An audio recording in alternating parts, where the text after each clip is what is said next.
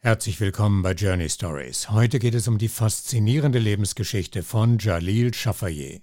Er stammt aus ärmsten Verhältnissen in Afghanistan, hat Eltern, die in ihm und seinen Geschwistern Hoffnungsträger gesehen haben und für die Bildung, die sie selbst nie hatten, alles war. Sie haben ihn auf die Reise nach Europa geschickt. Aber in Österreich hätte seine Flucht nach vier Jahren mit der Abschiebung zurück in die alte Heimat geendet. Doch Jalil ist ein Mensch, der niemals aufgibt und wie er seinen Weg gefunden hat, darüber spricht er jetzt mit Sarah, die ihn bei einer Lesung in Wien getroffen hat. Der Titel seines Buchs ist Programm. Ich hatte keine Wahl. Journey Stories Geschichten von Flucht und Migration. Hallo an alle, Sahra hier. In unserer heutigen Episode werden wir über Leben in Europa und seine Herausforderungen sprechen. Manchmal haben wir keine andere Wahl, als weiterzumachen. Ich habe gerade äh, das Buch Ich hatte keine Wahl in der Hand, in dem auf Seite 5 ein Gedicht über Leben geschrieben ist. Das Leben ist nicht wie die Blätter sind, die vom Wind geworfen werden, es ist ein Versuch, Wurzeln zu schlagen. Wurzeln werden nie vom Wind genommen. Das Leben ist eine lange Spirale, die uns zu Gott führt. Es reicht, sie zu bewahren. Dieses Buch ist von Jalil Shafoui. Hallo Jalil, willkommen in Österreich nach vier Jahren. Danke vielmals für die Einladung. Gerne. Wie fühlt sich das an, nach vier Jahren nochmal in einem Land zu kommen, wo dich quasi nicht aufgenommen hat und nach vier Jahren musstest du wieder flüchten und wieder von neu anfangen, wieder hier zu sein und wie, wie war dieses Gefühl? In dieser Stadt, in diesem Land, ich war von 2015 bis 2019. Ich habe wahnsinnig viele Erinnerungen, schöne Erinnerungen, auch schlechte. Und das, das gehört zu leben, das ist so. Ich habe wahnsinnig viele gute Freunde in diesem Land in diese Stadt, in Wien, in Salzburg, überall. Ich kenne Österreich so wie meinem, meinem Land besser. Ich war in alle neun Bundesländern.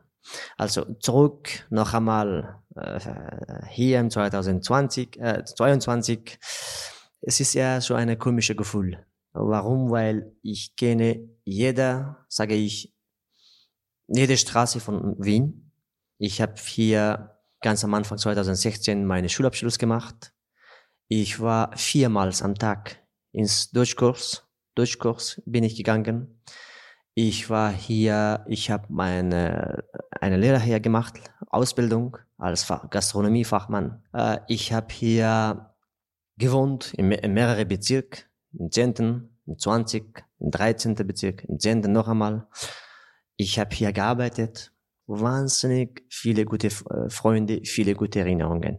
Aber es ist eher so für mich, ich sage nicht, dass ich mm, in, in Frankreich traurig bin. Naja, ich habe ein sehr gutes Leben. Ich bin einer der glücklichsten Menschen vielleicht auf der Welt. Warum? Weil ich habe alles vor mir. Ich habe das Mittelmeer am Strand, der Sonne. Und von Natur her, ich bin ein Mensch, eher optimistisch. Also hier noch einmal zu kommen, war eher echt emotional für mich. Ja, am ersten Tag war ich in Schönbrunn mit meinem Neffe. Und weil er ist noch ein kleines Kind, er ist noch, noch 14, ich wollte nicht vor ihm weinen. Sonst wollte ich ein bisschen weinen. Irgendwo in der Ecke. Weil er hat mir gedacht, naja, äh, warum eigentlich, warum sollte ich weg? Musste ich weg? Gestern Abend war ich noch einmal bei meiner alten Wohnung mit meinen alten Mitbewohnern. Ich habe noch einmal meine ganze Zimmer angeschaut. Das hat jetzt, die Dekor hat ein bisschen äh, geändert. Ich habe das noch einmal angeschaut und ich habe gesagt, die, die haben mich erzählt, die haben gesagt, wenn du einen Tag mehr bleiben hättest, dann warst du weg, weil die Polizei waren zehn Polizisten mit schwer bewaffnet bei mir zu Hause. Die haben nach mir gesucht. Also, dann, wenn du noch einmal von meinem Gefühl fragst, dann ist es eher so ein komisches Gefühl. Sehr emotional. Ich verstehe es, aber willkommen zurück. Danke sehr. Und jetzt kann keine Polizei. No, wenn die mir, wenn die mir fragt, dann zeige ich eine, eine französische Passport, die zehn Jahre gültig ist. Und, aber ich bin mit voller Hand zurückgekommen. Mhm. Mit voller Hand. Das ist wichtig. Das Abenteuer geht weiter. Viele Jahre jetzt? In Frankreich seit 2019. Also Ah, das heißt drei, drei Jahre her. Okay. Drei Jahre. Und in Insgesamt- diese drei Jahre hast du äh, dein Deutsch nicht vergessen. Sehr überraschend. Äh, ich, hatte, ich hatte die Möglichkeit, mit ein paar Leuten Deutsch zu sprechen. Ich, äh, ich habe mit äh, vier verschiedene französische Familien gelebt. Eine von dieser Familie war eine, eine Dame, Lehrerin, die kommt aus Luxemburg. Deswegen konnte ich mein Deutsch üben und ich habe das nicht vergessen.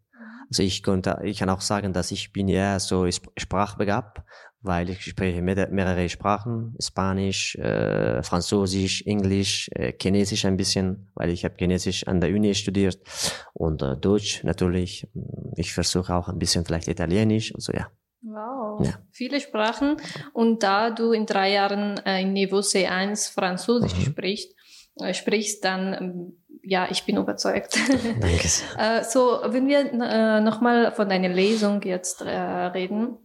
Äh, ich war eh dabei und ich habe eh alles gehört. Und diese Geschichte, was du erzählst oder was in diesem Buch steht, äh, ist die Geschichte von vielen, die nicht erzählen können oder die Möglichkeit nicht haben oder einfach nicht wollen, dass sie es äh, erzählen, weil, weil es so, ähm, weil es so viele Her Herausforderungen gibt.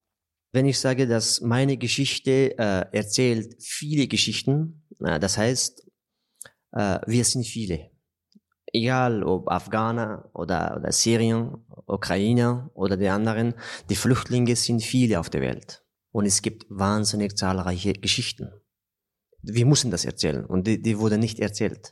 Also, äh, wenn ich sage, meine Geschichte erzählt viele Geschichten, heißt das, dass ich äh, versuche, mich nicht über mich konzentriere, sondern ich versuche eher so als Soziolog, ich studiere Soziologie, also ich versuche dieses Thema wirklich eher so sachlich, neutral und objektiv erzählen. Und meine Geschichte, eigentlich, ich bin in der Lage, das zu erzählen, weil ich habe keine Angst, habe ich gesagt. Und da, das ist keine, kein Geheimnis jetzt mehr. Wenn ich das nicht erzählen, wenn ich das erzähle und wenn du doch nicht deins erzählst, wenn die anderen, wenn wir alles hi- hier im Körper halten, im Herz, eines Tages wird das explodieren. Und das brauchen wir nicht. Also, wir brauchen wirklich die Geschichten zu erzählen. Und ich bin sehr, sehr, sehr überzeugt. Solche Geschichten müssen erzählen werden. Ich mache jetzt äh, beim zweiten Buch weiter, äh, hoffe ich bis Ende dieses Jahres. Und daneben, ich versuche auch, dieses Buch auf einen kurzen Film zu adaptieren und dann auch einen Film zu machen in Marseille in Südfrankreich. Ist das deine, deine eigene Geschichte? Weil ich habe auch ein Buch von dir bekommen. Wenn man so reinschaut, es gibt viele Bilder. Es sind nicht alles deine Mhm. Bilder. Mhm. Äh, es ist klar, dass es nicht nur deine Geschichte ist, es enthält noch viele Informationen, viele Mhm. Fakten. Kannst du das Ganze so irgendwie zusammenfassen? Also das Buch, das ist kein Roman. Diese Geschichte ist wahre Geschichte. In diesem Buch, du findest, man findet äh, vier Kapitel, vier verschiedene Kapitel. Der erste, es ist eher autobiografisch. Ich spreche über mich, äh, wie bin ich erzogen, äh, die, meine Erziehung in der Familie, Schule. Ich bin in der Distrikt, im Distrikt Jarori in Provinz Rasni aufgewachsen, zur Schule so gegangen, zur Schule gegangen und dann ich habe auch mein Studium in Kabul äh, zwei Jahre absolviert und so. Zweite, es ist eher so ein bisschen historisch. Ich spreche über die, wer sind die Hazaras? Was, was, was ist eigentlich Afghanistan? Geografie ist äh, ein bisschen auch historisch und auch die Genozid, die im, im, im, äh, in der Geschichte Afghanistans passiert ist, mehrmals. Der dritte Kapitel, äh, Kapitel ist eher so, ähm, wie bin ich in Europa auf, äh, gekommen? Das heißt wirklich Schritt für Schritt meine Asylreise äh, oder meine diese Abenteuer, die ich im 2015 gemacht habe. Also das ist der dritte. Der vierte habe ich mir gedacht, naja, die meine meine Leser Leserinnen die würden sich vielleicht äh, Frage stellen Warum habe ich diese, diese, diese? Wo habe ich alle diese Motivation bekommen? Oder wo habe ich alle diese Education, diese Ausbildung bekommen? Naja, dann habe ich mir gedacht, na, spreche ich, der vierte Kapitel heißt die zwei Helden. Da spreche ich wirklich über meine Eltern, über meine ganze Familie und woher kommen wir? Wer sind wir? Was haben wir gemacht im Dorf? Das ist das Buch. Und die zweite, die, die bald kommen wird, hoffe ich, da wird ein bisschen eher so uh, Fiktion, so ein Roman. Aber jetzt, ich versuche, die Geschichten zu erzählen. Du hast es geschrieben, damit äh, die Leute wissen, was deine Motivation ja. ist. Äh, was ist deine Motivation? Und die zwei Helden, die du genannt hast, ich nehme an, die sind deine Eltern, mhm. okay? Und äh, wenn du erzählst, was du da reingeschrieben hast, alles, mhm. weil du hast gesagt, es sind keine Emotionen, sondern eher sachlich. Mhm. Ich liebe das Buch, weil es ist meine eigene Geschichte. Es gibt sehr viele Bilder auch von meiner Familie. Es gibt die Bilder von meinen Eltern, meine Schwester. Es gibt Bilder auch von meinen Brüdern. Wir sind sieben Kinder. Ja, es ist eine eigene Geschichte. Ich kann das nicht wegwerfen. Ich bin von der Natur her, von, von, von Charakter, von Persönlichkeit, bin ich eher so jemand, der am Leben sehr große Erwartungen hat. Ich wollte immer mehr. Und, aber diese Flüchtlings, Fluchtgeschichte, diese Flucht hat leider ein bisschen Zeit genommen. Sonst mit, heute bin ich 27. Mit 27 wollte ich eigentlich eher ein bisschen mehr erreichen. Aber das ist jetzt noch nicht, noch immer nicht so spät. Du hast gefragt, wer sind die zwei Helden? Natürlich, das sind meine Eltern alles, was ich heute habe, oder wir sieben Kinder wir haben, ich bin die Jüngste. Die anderen sind alle erwachsen, alle ausgebildet, mindestens mit, mit einem Master, Doktorat, Ingenieur, sowohl äh, Brüder und Schwestern, beide, als auch die, die Schwestern. Ja. Da du von Helden sprichst, ich verstehe nicht unter Helden die Leute, die eine gute Arbeit haben, sondern was eher was anderes. Und das ist auch, was du in deiner Lesung erzählt hast, dass deine Mutter und Vater haben komplett was anderes gemacht, damit ihr zur Schule gehen könnt. Mhm. Da ist wichtig, äh, da ist wirklich sehr wichtig, ein bisschen die Geschichte Afghanistans zu erkennen. Äh, wenn ich von zwei Helden spreche, dann meine Eltern sind eher so rund 60 Jahre alt. Als die sehr klein waren, mit zehn, hat das der Krieg begonnen in Afghanistan mit äh, Russland. Ja? Und die haben eigentlich niemals die Chancen gehabt, um in der Schule zu gehen und ein, ein Studium zu machen und so. Das hatten die nicht. Meine Eltern heute sind Analphabet. Meine Eltern, beide. Meine Mutter ist nur zur äh, islamische äh, Moschee gegangen und nur am Koran lesen zu können. Also das ist eher so, die zwei Helden, die haben das nicht für uns gewünscht.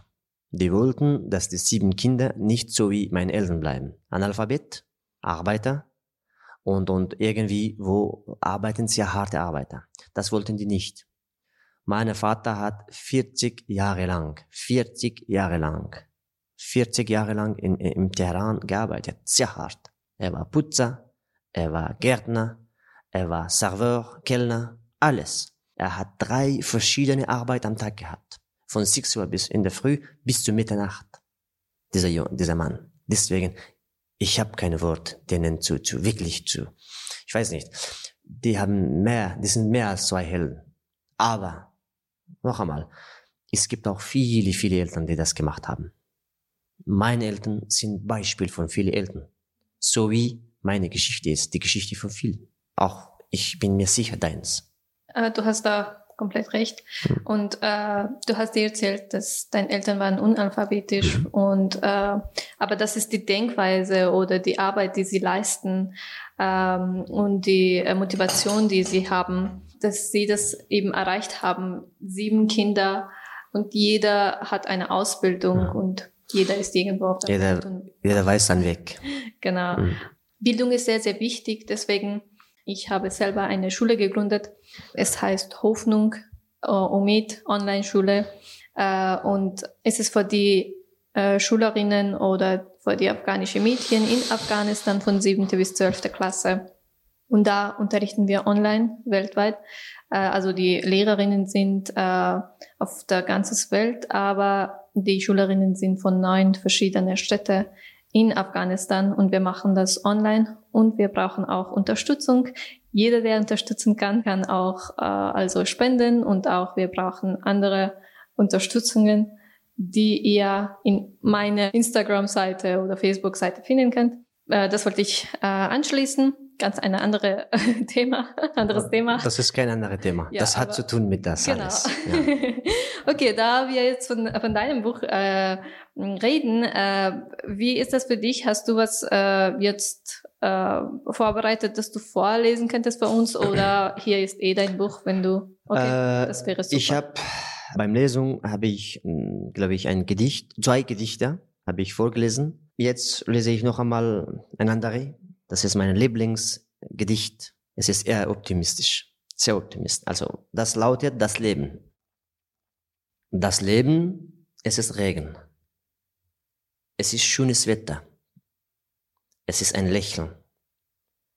Eine Träne, Erinnerungen, Hoffnungen. Das Leben, lebe es. Von Tag zu Tag. Mit Zuversicht, Mut, Optimismus und Liebe.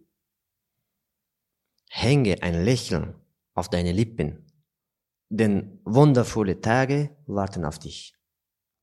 Äh, das war ein Gedicht, die ich kenne keine, der Autor nicht, aber das habe ich in, auf Französisch gefunden.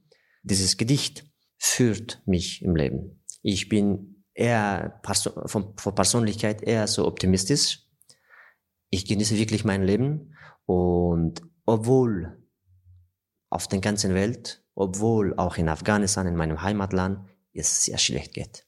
Aber wenn ich jeden Tag hier weine, wenn ich hier jeden Tag nichts mache und nur auf die sozialen Netzwerk, Netzwerke schreibe, dann bringt's auch das auch nicht. Meine Eltern haben mir nach Europa geschickt, weil ich bin ein Hoffnungsträger, so wie viele andere.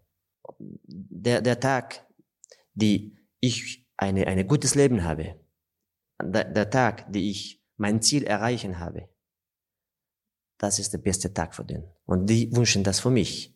Die wünschen nicht, dass ich zurück nach Afghanistan gehe im Moment, weil das ist keine Option.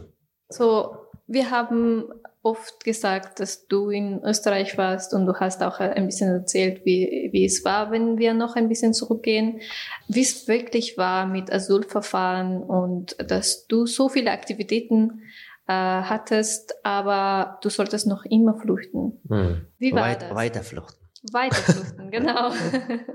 Gut, dass es diese Möglichkeit gab. Äh, aber wie war es? Ich, meine Reise, mein Abenteuer hat im November 2015 in Salzburg begonnen.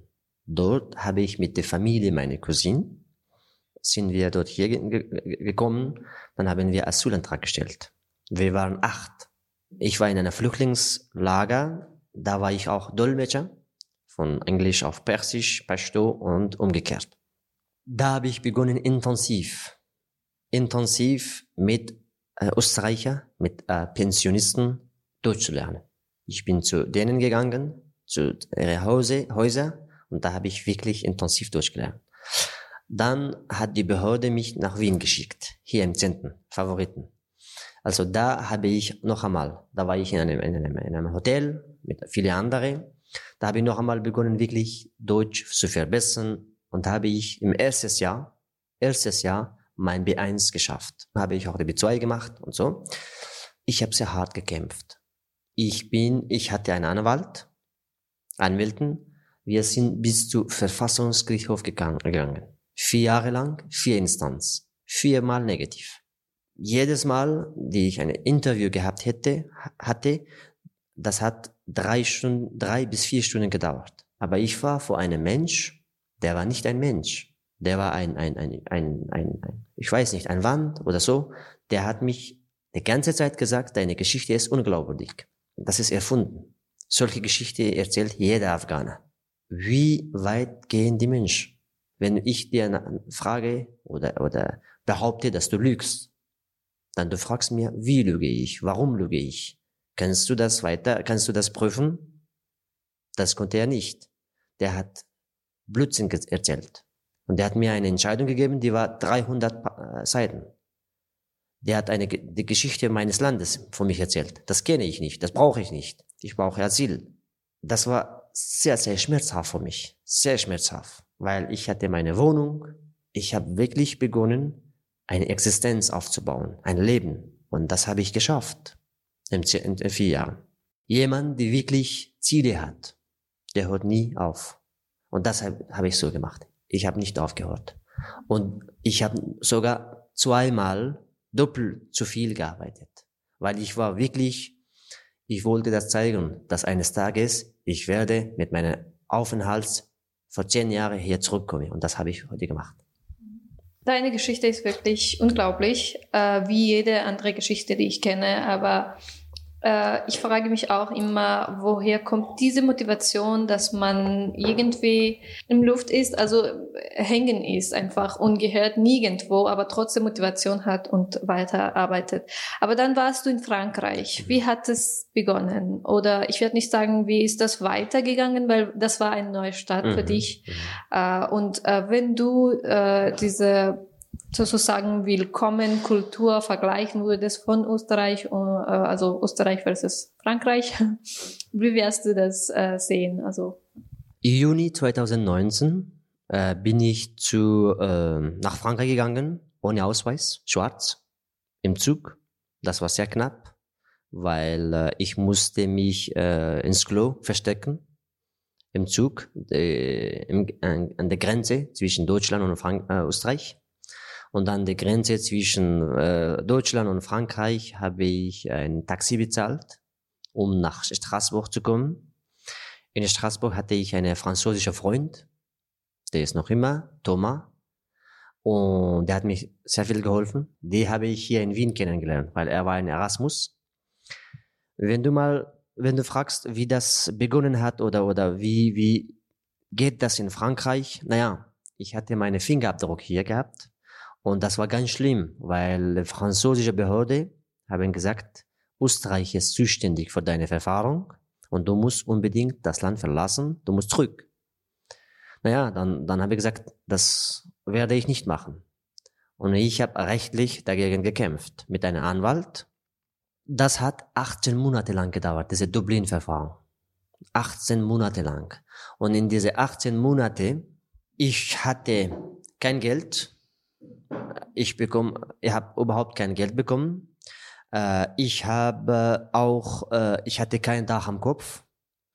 Äh, ich hatte überhaupt keine Möglichkeit, aber ich habe überlebt. Ich bin, ich habe überlebt.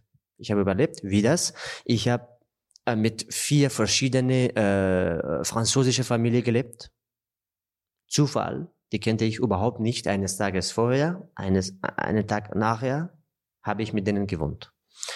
Also, ich habe auch eine österreichische, eine französische Patin, die, mir, die sagt mir immer so, du, du hast einen Stern, der dich schützt. Und die passt auf dich sehr gut auf. Die kommt ein bisschen spät, aber die kommt ganz sicher.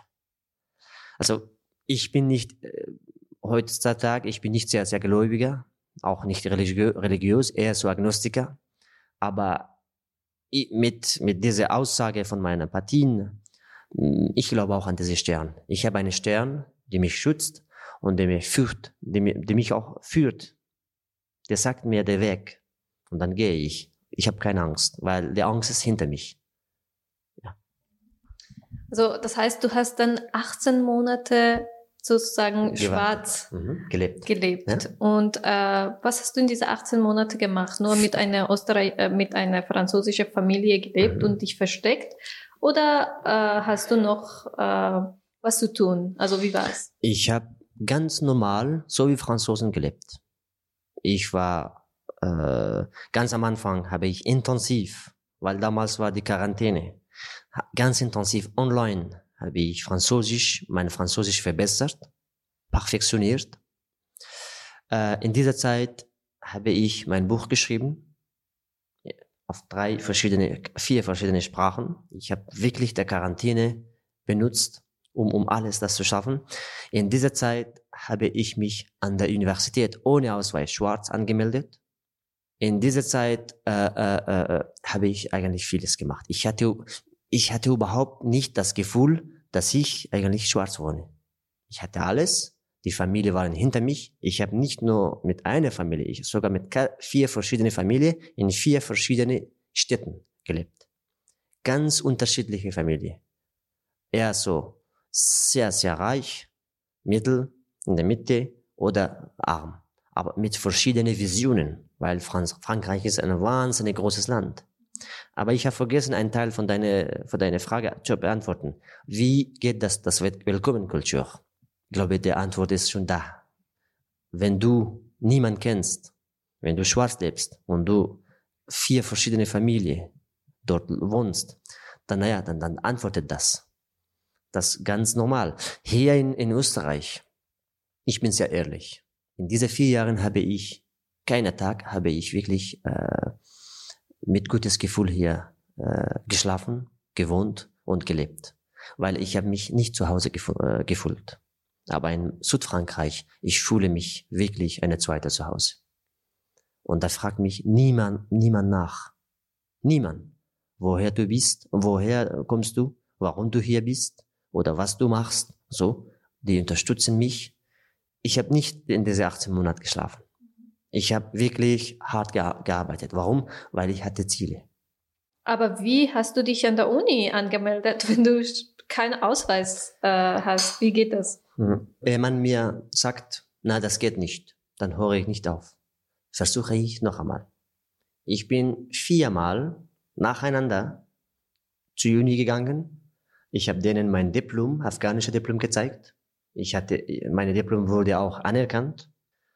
Und dritte Mal habe ich, die haben mich an, abgelenkt. Die haben gesagt, na, das geht nicht. Zeig uns ein Passport, zumindest. Oder ein, ein, ein ID-Karte und so. Ich hatte nur eine afghanische Taskira mit einer Übersetzung. Habe gesagt, na, das ist meine ID-Karte. In Afghanistan eine Taskira reicht. Braucht man keine Passport in Afghanistan, um zu, um zu, ja. Vierte Mal, vierte Mal habe ich mir gedacht, na ja, ich gehe nicht direkt zu, zu, zu der Willkommen Desk, da, da. Ich kontaktiere da ganz oben der Chef oder Chefin. Ich habe eine, eine, eine Verein gefunden in Marseille, der heißt Université Sans Frontières auf, auf Deutsch heißt äh, Universität ohne Grenze.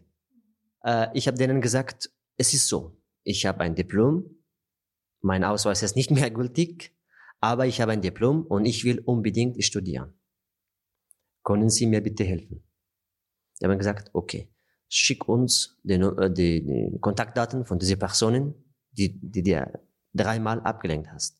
Dann haben sie wirklich die zuständige Chef, Chefin ganz oben kontaktiert und dieser Mal bin ich nicht dort gegangen. Die haben mich einen, Termin gegeben.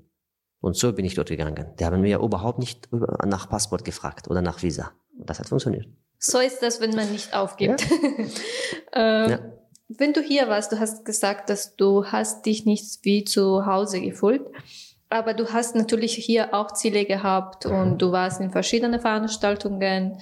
Ähm, du hast viele Veranstaltungen sogar moderiert mhm. und auch äh, äh, ich habe dich immer gesehen, nirgendwo warst du aktiv. Das heißt, hier hast du auch Ziele, obwohl du dich nicht wohl gefühlt hast. Wenn du dich vorstellst jetzt, wie wäre es, wie könnte es sein, wenn du hier bleiben könntest? Könntest du dich jetzt zu Hause fühlen? Hängt es, äh, hängt das Ganze äh, mit deinem Asylverfahren oder Asylbescheid äh, zusammen oder eher äh, wie in Frankreich äh, die Verhaltung mit, äh, mhm. mit uns sind oder so, was Also das, diese Frage hat noch einmal zu tun mit äh, Willkommenskultur und die Geschichte dieser beiden Länder. Frankreich hat eine sehr reiche alte Geschichte.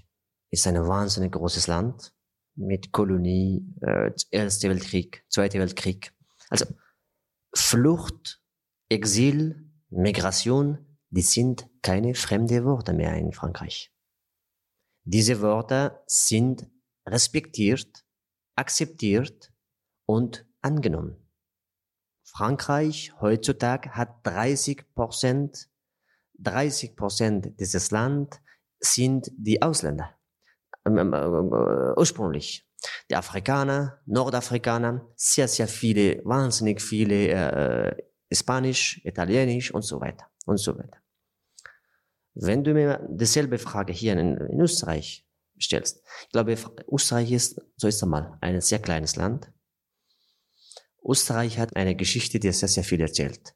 Österreich hat eher so ein Problem, glaube ich, mit Geschichte. Die müssen sehr, sehr viel bearbeiten. Diese Geschichte muss bearbeitet werden. So geht das nicht. So geht das nicht, weil diese Welt, die wir jetzt wohnen, heutzutage, diese Welt gehört zu uns alle. Ich bin ein Humanist von Charakter. Ich liebe die Menschen. Ich liebe die Menschen, egal woher er kommt, egal wer er ausschaut, egal welche Religion er hat, egal welche Sexualität Orientierung er hat. Das ist für mich eine selbstverständlich. Und das in Österreich muss bearbeitet werden. So, das heißt, in Frankreich fühlst du, äh, fühlst du dich halt besser. Das haben wir Ein schon. zweites Haus. Das ist wichtig, dass du dich Mhm. wohlfühlst. Also, wann bist du fertig mit deiner Uni? So wie ich weiß, du bist jetzt in dein drittes, Drittes Jahr, Jahr. oder du wirst es anfangen und du wirst es in Deutschland machen. Mhm. Wann wirst du fertig und was ist deine Mhm. Pläne für die Zukunft? Also ich bin in der Soziologie, äh, Bachelor, Degré, Niveau. Et ähm, äh, drittes Jahr, ich habe mich äh, als Erasmus-Studenten äh, an der Uni Aix-Marseille äh, angemeldet für die äh, Universität Goethe in Frankfurt. Und äh, da werde ich Ende dieses Ende August hier nach Deutschland fahren. Ein Jahr werde ich hier bleiben in Deutschland wenn ich meine diese Bachelor habe, dann gehe ich zurück nach Frankreich und ich werde auch äh, ein Master Degree als Politikwissenschaft machen, sowie eine internationale Beziehung, Rela äh, International Relationship. Das ist etwas, was ich mir vorhabe.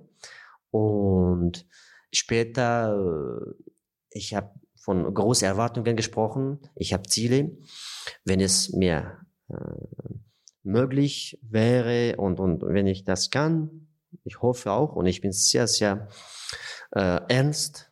Äh, ich würde gerne mal eine Karriere in das Europäische Parlament machen. Und das kann auch nicht unbedingt das Europäische Parlament, das kann auch als Diplomat mit Botschaft reisen oder auch mit internationalen äh, Organisationen sowie UNICEF, sowie Rotes Kreuz, sowie Amnesty International und so für die Frieden. Weil ich liebe Menschen, egal woher kommen. Wenn äh, Afrika mich äh, äh, braucht oder Afghanistan oder Pakistan oder andere Länder, dann gehe ich freiwillig dort. Politik ist anders, aber Menschheit ist wichtig für mich. Und das ist in meiner Erziehung. So bin ich aufgewachsen. So ist das die Vision meiner Familie. So sehen wir die Welt. Wenn du in ein oder zwei Sätze äh, mit alle irgendwas mitteilen könntest, äh, was du gelernt hast und was dir sehr, sehr wichtig ist, was wäre es? Ich würde gerne mal ein Gedicht vorlesen, die ich, äh, die ich mag. Der ist von einem sehr bekannten persischen Dichter, der heißt Sadi Shirazi. Der sagt, Menschen sind Körperteile voneinander. Wenn ein Körperteil mit Schmerzen behaftet ist, andere Körperteile unbehaglich bleiben. Wenn du kein Mitgefühl von den menschlichen Schmerzen hast, solltest du den Namen der Menschen nicht behalten. Du kennst das auch. Das ist eine sehr, sehr bekannte Gedicht. Genau, Ich mag auch- Ja. Ja. Ist das? Ja. Dann. Okay, weil wir sprechen über die, über die Flucht. Wer keine Fluchterfahrung hat, der ist nicht komplett. Das heißt, die Menschheit wird komplettiert, äh, kompletter, wenn er eine Flucht macht. Weil wir haben mit Flucht begonnen. Adam und Hawa, die waren auf der Flucht. Also Flucht soll keine fremde Worte sein. Ja. Danke fürs Gespräch. Es hat sehr Spaß gemacht und es war sehr, sehr spannend. Danke. Danke sehr, danke für die Einladung und, Gerne. und, und mach weiter so. Doch. Danke. Danke. Und viel Spaß noch äh, in deinem Urlaub in Österreich. Danke sehr. Journey Stories. Geschichten von Flucht und Migration.